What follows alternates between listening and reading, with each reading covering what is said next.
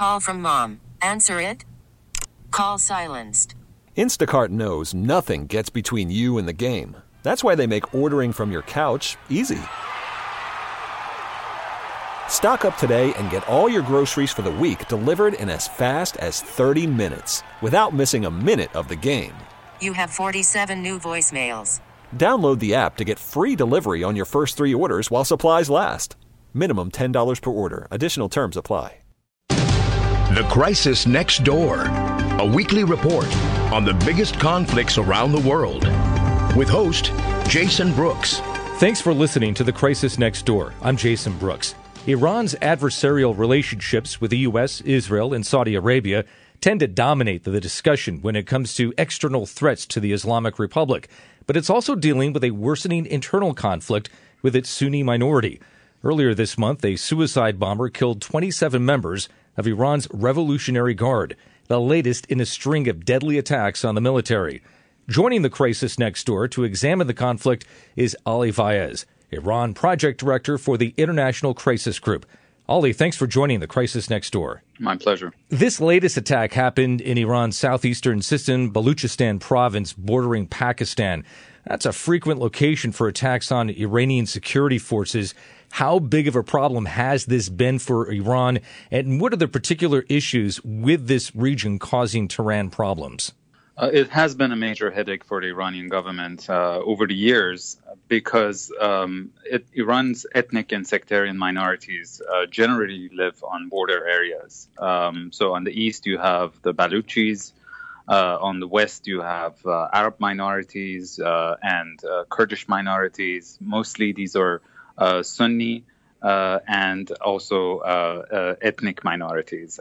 And if you look at the economic situation in these provinces, uh, they're usually underdeveloped, uh, and there is uh, a lot of uh, complaint by uh, local residents about uh, being mistreated by the government, not having the same privileges as some other more Persian and more central provinces have, and and therefore we've seen uh, separatist movements historically in these provinces, and uh, Iran's regional rivals have also traditionally and historically uh, used uh, some of these grievances uh, to support uh, these separatist groups against the central government.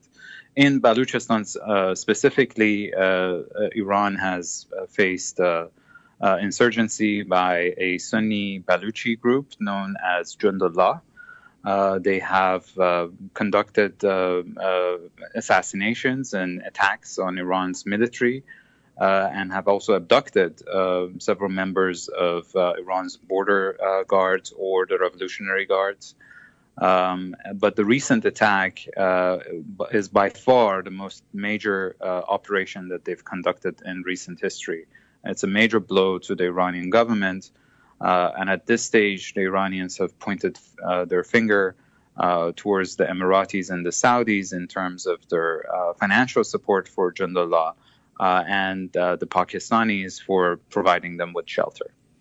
How powerful is Jundullah, and and do they have widespread support from ethnic minority Baluchis in Baluchistan?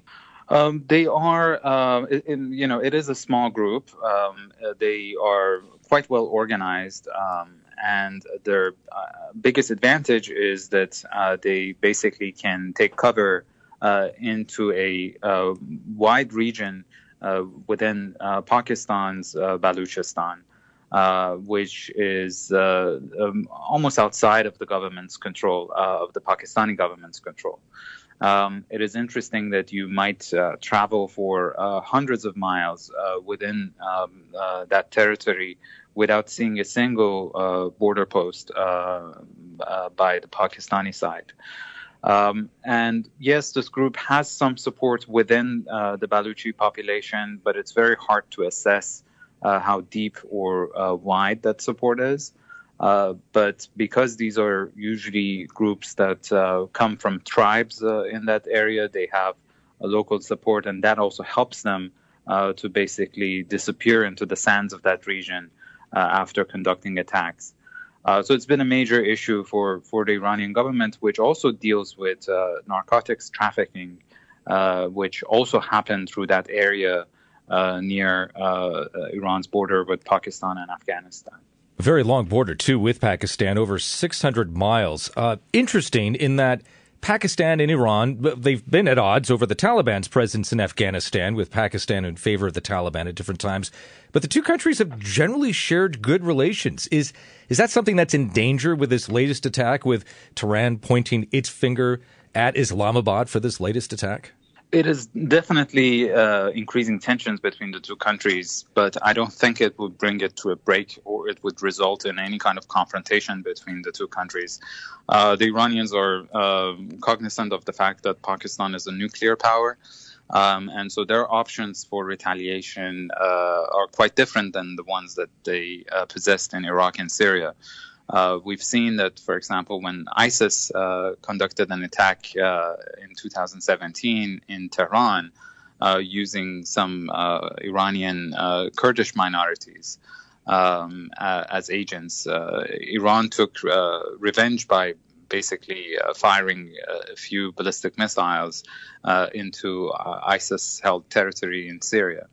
or when um, some Iranian Kurds uh, who are based uh, in Iraqi Kurdistan uh, conducted um, attacks on in the border area in, in the west. Uh, Iran basically retaliated by again firing ballistic missiles into their bases into Iraqi Kurdistan. Uh, but um, you know, Iraq and Syria uh, are not only not nuclear powers, but have a weak central government. but in Pakistan, you're faced with um, uh, a government which uh, is, uh, is a nuclear power and is closely aligned with uh, Iran's regional rivals like Saudi Arabia. Um, but um, but I think it is possible that we would see uh, the Revolutionary Guards of Iran basically uh, now taking um, this one step further in terms of doing hot pursuit of some of these militants into uh, Pakistani territory. Uh, that uh, I don't think would amount to a major threat to Pakistan because, uh, as I said, even the Pakistanis themselves uh, admit that they have a very difficult time uh, controlling their border with Iran.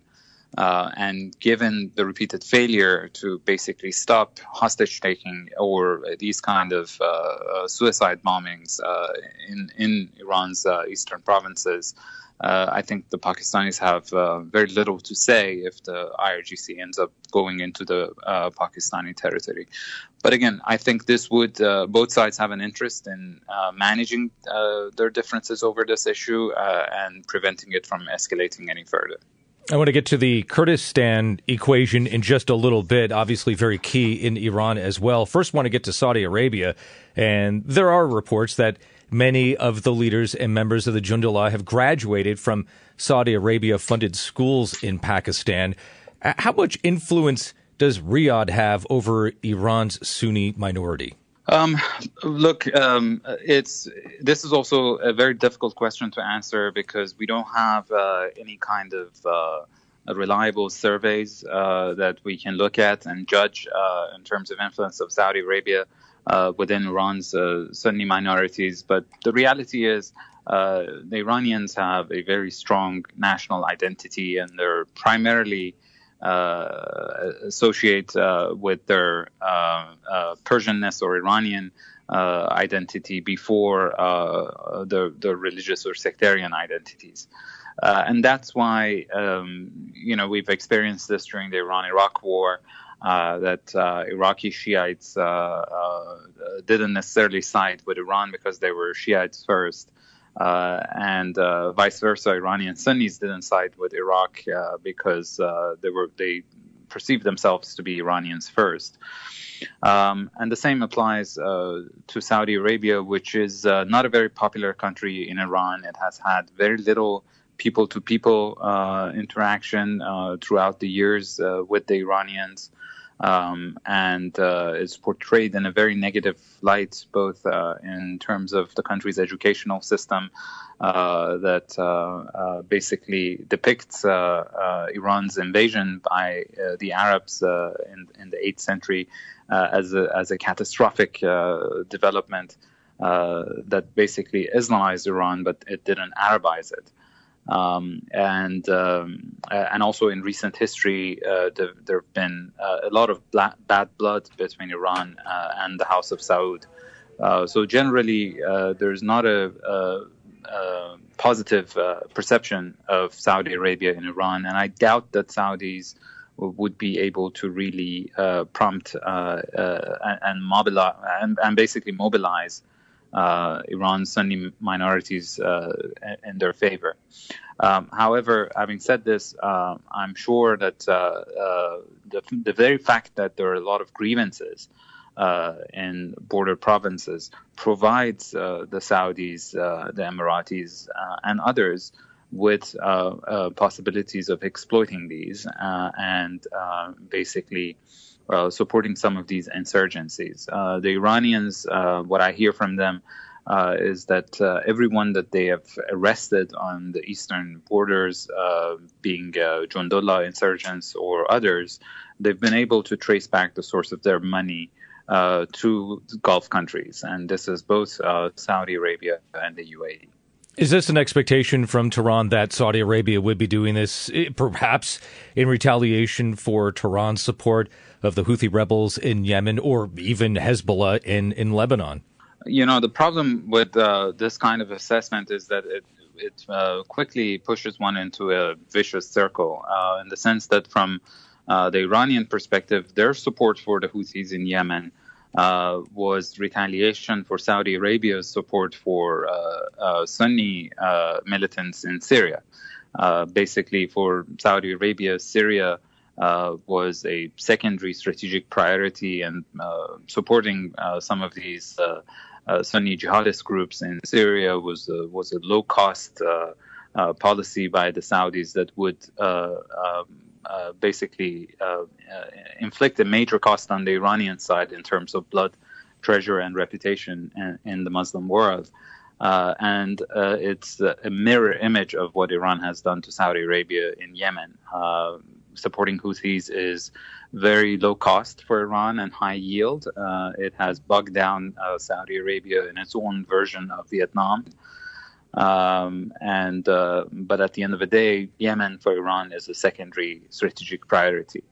Um, you know, and, and the same applies in terms of uh, supporting uh, minorities uh, in each other's uh, countries. Although Iran has been quite cautious uh, in terms of providing material support to Shiites in the eastern provinces of Saudi Arabia, um, but um, but uh, there is some evidence that Iran uh, uh, supports um, some of uh, dissident groups in Bahrain, which is uh, uh, almost considered as a as a Saudi province. and in that sense, I, am sure the Saudis probably perceive their support for ethnic and sectarian minorities in Iran as, justi- as justified.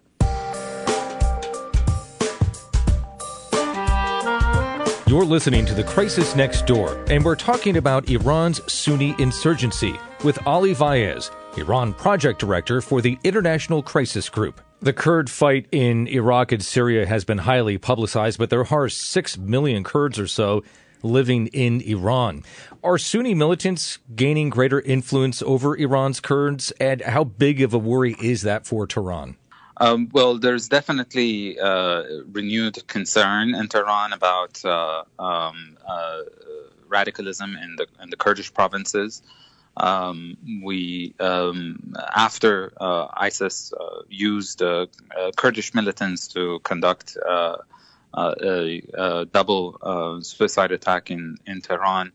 Um, uh, a, report came out from Iran's interior ministry, which uh, showed that they've been looking into this issue for a long time uh, and they've been concerned about it. Um, uh, and the Rouhani administration has tried to take uh, some uh, measures to mitigate the threat by, for example, constructing Iran's biggest petrochemical um, um factory in Kurdistan so that uh, they can basically um, lift the, the province from the poverty and the problems that it's been dealing with uh, and address some of these local grievances. Um, they also, uh, the, the Rouhani administration also agreed that uh, uh, Kurdish language could be taught in schools and universities of the province. Uh, which is, uh, if you compare it to Turkey, for example, one of the biggest uh, demands that Turkey's Kurdish population have always had and has not been able to to to to basically get from the government as a concession. Um, but nevertheless, I think the general radicalization and polarization that we've seen in, throughout the region uh, has uh, provided uh, fertile ground for outside forces uh, to basically exploit grievances uh, in the Kurdistan region, uh, as well as rivalries in Syria and Iraq and elsewhere. that has at times pitted Iranians against against Kurdish interests, and um, has put some pressure on um, some of the uh, previous settlements that Iran has had with some of these Kurdish militant groups. For example, in um, 2011, Iran came to a um, settlement with uh, PJAK, uh, which is uh, an Iranian Kurdish um, um uh, uh, militancy uh, with ties to the PKK. Um, so that there was almost a ceasefire between the two sides. Um, but the Syrian crisis has put this settlement under pressure and at times has resulted in confrontations between PJAK and, and Iran. So uh, I think one has to look for um, uh, uh, one has to look at the evidence of uh, increasing tension, not just internally in Iran and what happens uh, in terms of local grievances, but also in uh, in terms of regional dynamics and and rivalries. There are estimates that hundreds of Iranian Kurds fought in Syria and Iraq, and many of them have now returned to Iran. Is that a big concern for Tehran? Are they trying to find those fighters and prevent them from uh, drawing interest from other Kurds in fighting against Tehran? Uh, it is indeed. Um, there is not a single week where we don't see reports of uh, Iranians basically uh, claiming to to have dismantled uh, uh, um, networks of uh, militants that have uh, returned from conflicts in Iraq and Syria and were planning attacks on Iranian soil. Um, and one has to understand that we are currently in a situation where, because of um, the the three way war that Iran is engaged with, uh, on the one hand with the U.S. Uh, and on the other hand with Saudi Arabia and Israel uh, throughout the region. Uh, the Iranians uh, perceive uh, themselves to be besieged by by their adversaries. Um, the U.S. obviously is waging an economic war against Iran, but at the same time, Israel is engaged in a direct conflict against Iran on Syrian soil. Uh, we know that uh, Israel has bombed uh, Iranian assets uh, uh, in in uh, Syria more than 200 times in the past two years. Um, and obviously, Iran and Saudi Arabia are engaged in a, in a proxy conflict throughout the region, from um, from Yemen to Syria, Lebanon, and elsewhere.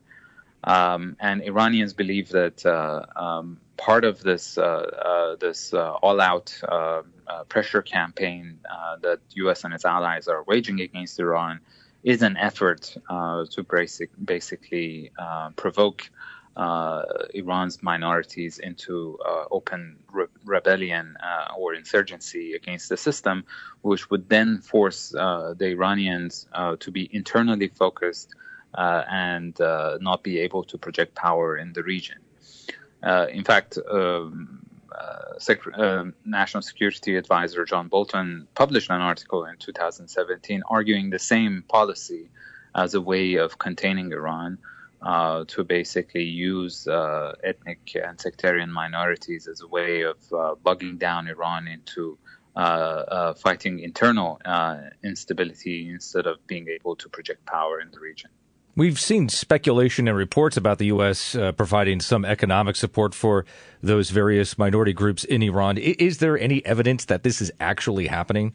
Um, there is no hard evidence out there uh, that we have seen. Um, uh, that would basically uh, indicate a direct link between the U.S. Uh, and um, some of these groups. Um, again, as I mentioned, uh, I've heard from Iranian officials that they have evidence of Saudi support for um, some of these groups. Um, and not just, by the way, Jundullah, but also um, last year there was a reports by the Iranian government uh, uh, that uh, they had submitted an official complaint to the to the Iraqi government about the Saudi consulate in Erbil uh, being used as a base for uh, coordinating attacks with Kurdish forces on Iranian soil. Um, but on the on um, uh, but there is not as much evidence on what the U.S. would what what would be the U.S.'s involvement.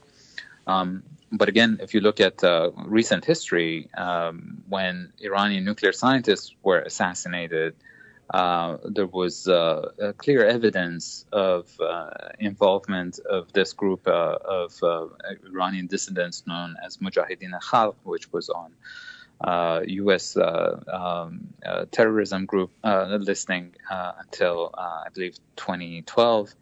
Um, but but the group was uh, apparently used by uh, the Israelis uh, to conduct uh, these assassination campaigns inside Iran against uh, nuclear scientists. So um, again, there is um, there is precedent for use of some of these dissident groups or minorities uh, by regional powers to conduct operations inside Iran. Uh, and I wouldn't be surprised if uh, some evidence would come out down the road that uh, U.S. Uh, and its allies were, were doing the same thing again. The Islamic Republic is celebrating its 40th anniversary, but the pressures from within are becoming just as great as the pressures from outside the country. Ali, thank you very much for joining us here today. My pleasure. Thank you. We've been joined by Ali Vaez, Iran Project Director for the International Crisis Group. Thanks for listening to The Crisis Next Door. I'm Jason Brooks. Till next time. The Crisis Next Door with host Jason Brooks is produced weekly. If you have any thoughts for Jason, email him at tcndpodcast at kcbsradio.com. Again, that's tcndpodcast at kcbsradio.com. T-Mobile has invested billions to light up America's largest 5G network from big cities to small towns, including right here in yours.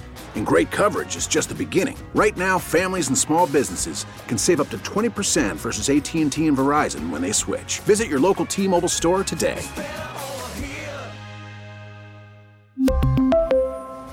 Plan savings with 3 lines of T-Mobile Essentials versus comparable available plans. Plan features and taxes and fees may vary.